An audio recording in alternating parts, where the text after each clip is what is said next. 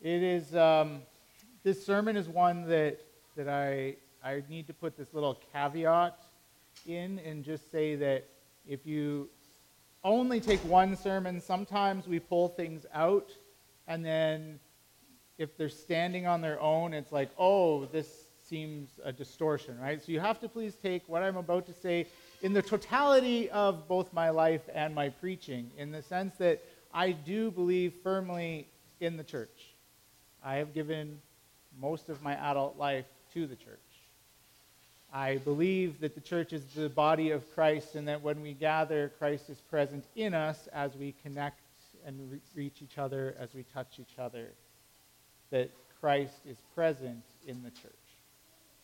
But at the same time, this is my thesis statement the church is not Jesus.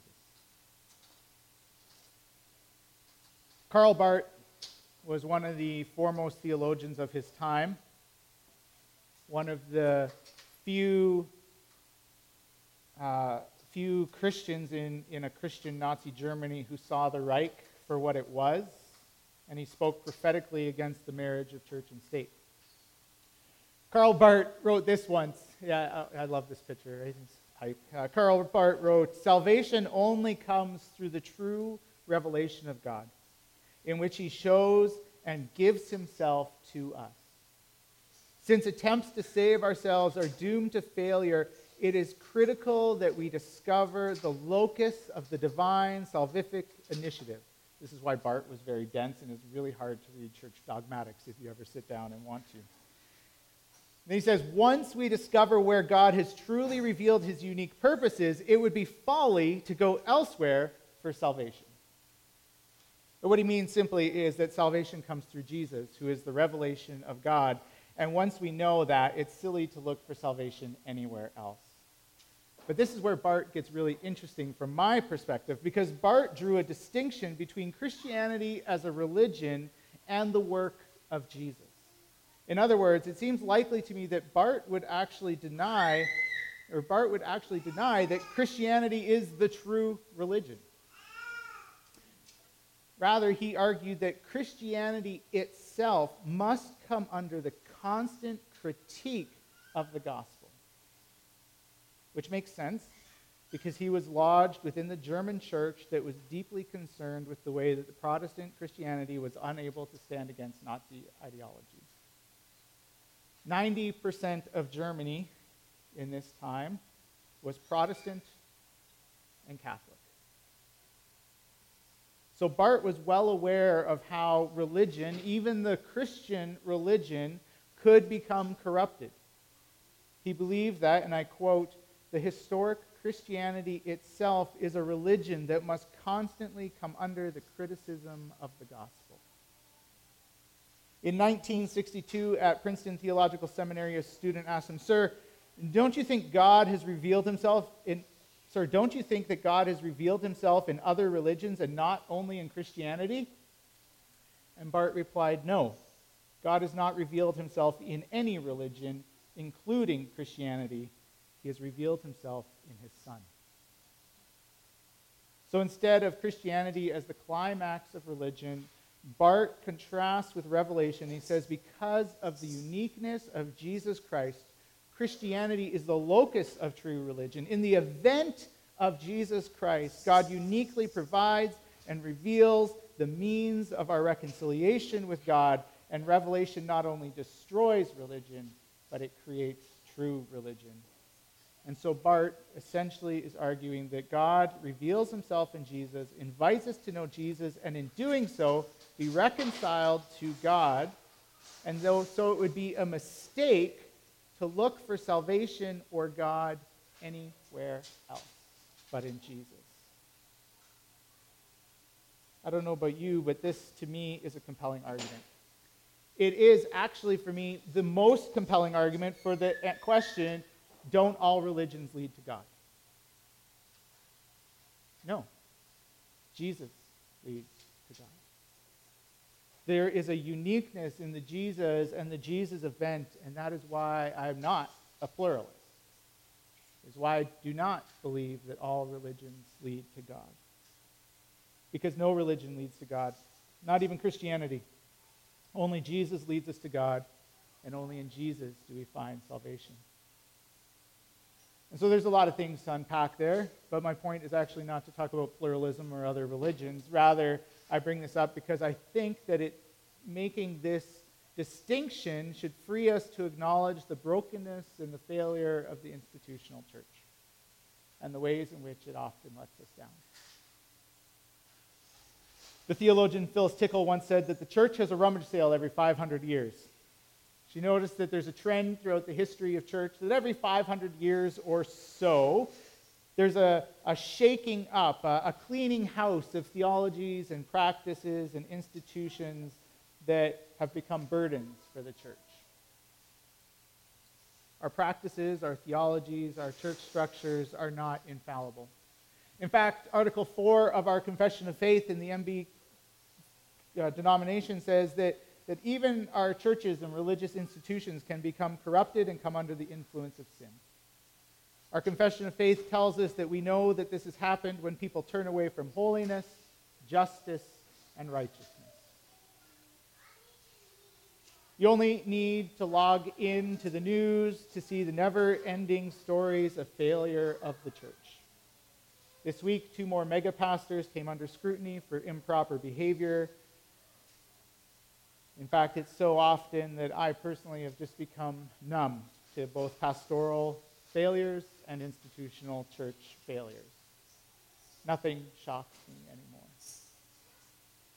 Camps, schools, pastors, churches have all failed to protect and care and love people that they were supposed to.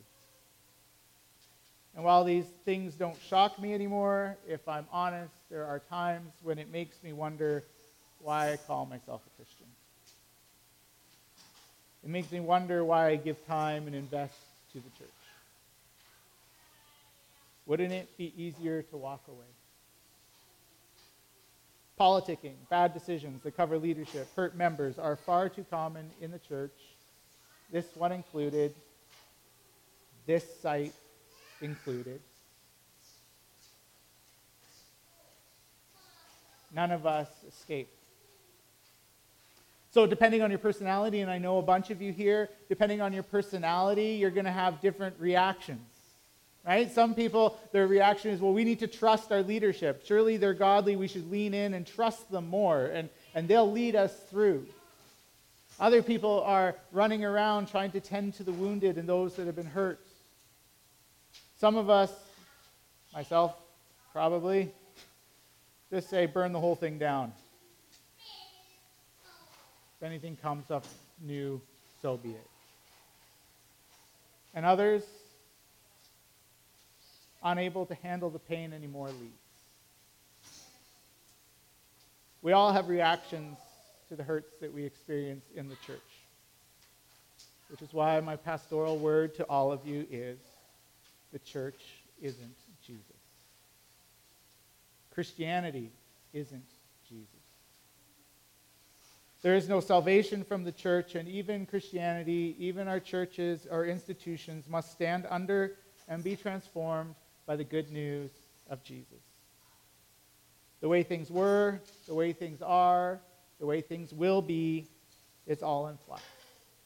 It will all change, and so my hope and prayer is that during each rummage sale, God will purify the church, give it new life, and make it better than it was. And that's why yesterday I was drawn to 1 John. 1 John 5. 1 verse 5. This is the message that we have heard from him and announced to you God is light, and there is no darkness in him at all. If we claim we have fellowship with him and live in the darkness, we are lying and do not act truthfully. But if we live in the light, in the same way that he is in the light, we have fellowship with each other, and the blood of Jesus, his son, cleanses us from every sin. If we claim we don't have any sin, we deceive ourselves and the truth is not in us. But if we confess our sins, he is faithful and just to forgive us our sins, cleanse us from everything we've done wrong.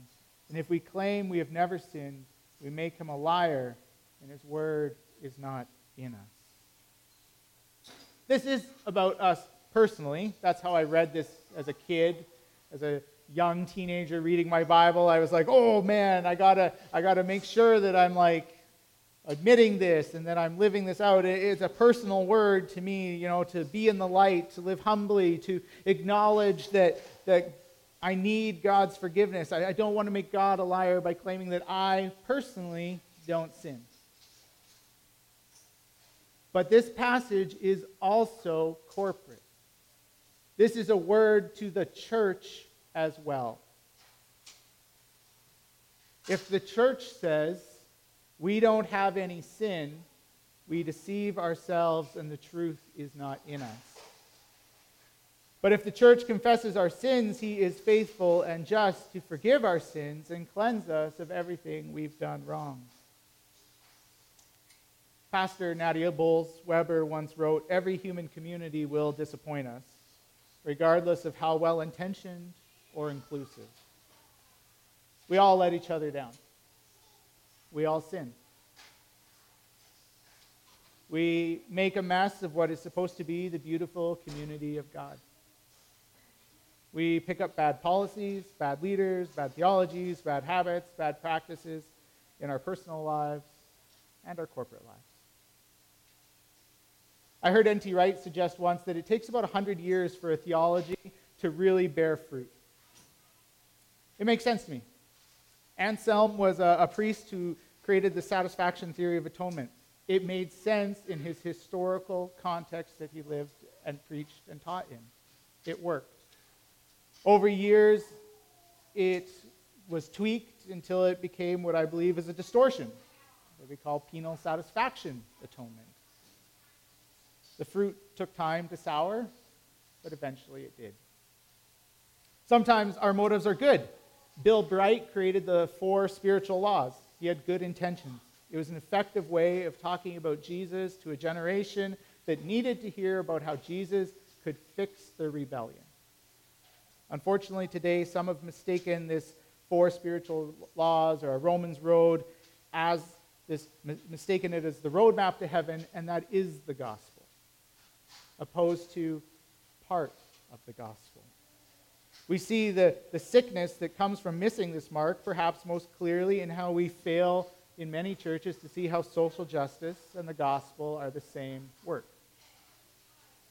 Because it's only about getting your soul. Other times, the fruit was bad from the start, when the Bible has been used to justify slavery, colonization, misogyny, nationalism, extreme wealth, and war. Maybe we call out the evil when we see it. Or maybe we genuinely believe that what we're doing is right, but our children or their children's children will one day be left with practices, beliefs, theologies that are damaging.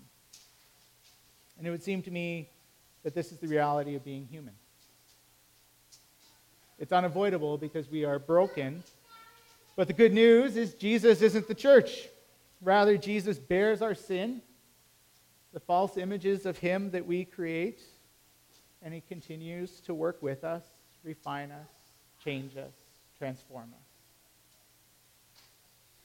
It saddens me to know that at some point Northside will let you down.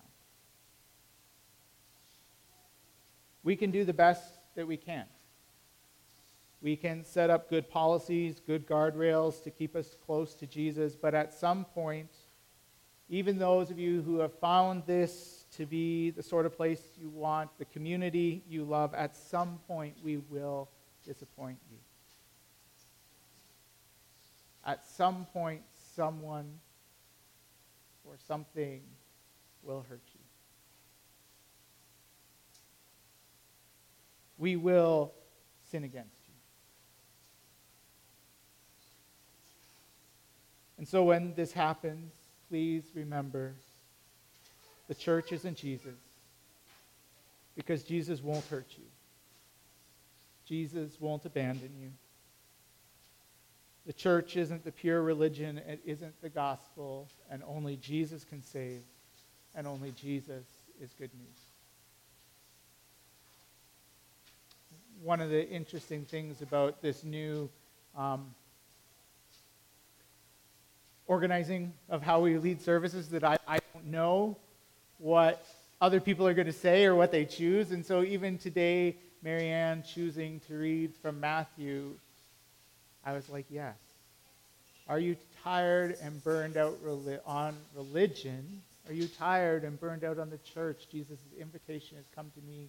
Live freely and lightly. Jesus will not place a heavy burden on you. Jesus will not harm you. At the same time, this doesn't mean that we just throw up our hands and run before we are hurt. It doesn't mean that we are complacent, because this is also a call for us to do our best and to do better. Five times in 1 John 1, he uses the word if. If you do this, if you do this, which indicates to me that we are not forced one way or the other. This is not a fatalistic, we are just going to mess up. Yes, we will probably sin, but there is the real possibility of humbly walking in the light, of having no darkness, of acting truthfully, of being cleansed by Jesus, of not being self deceived, and of having the truth in us. John calls us to be that kind of community.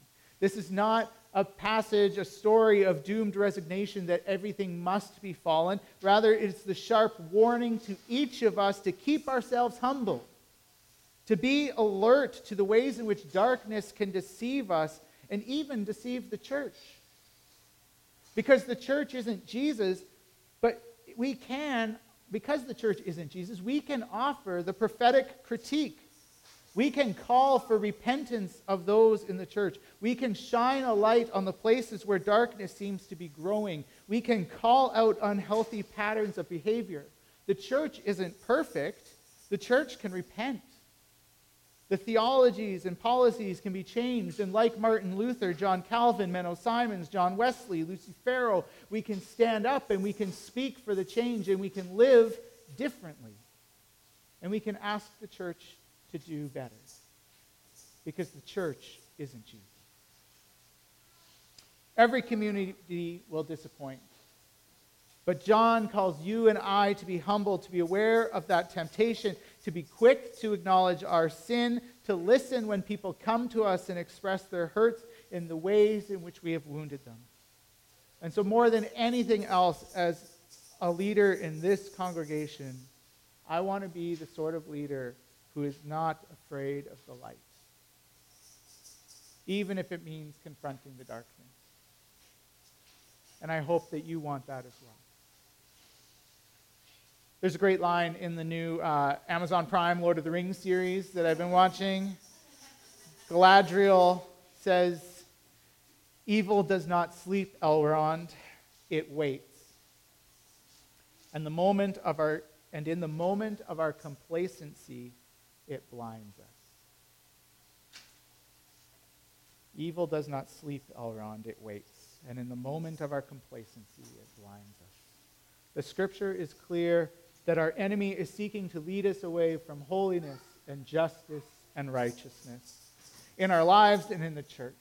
And when we become complacent in our lives, in our community, we become blind, just like the people that John wrote to. They were so deceived that they could no longer see that they were liars. They were so deceived that they could no longer see that the truth was not in them. and then he calls them back to step into the light. And so, if you are tired, if you are burned out on religion, on institutions, let me call you back to Jesus. Jesus will not burden you, Jesus will not hurt you.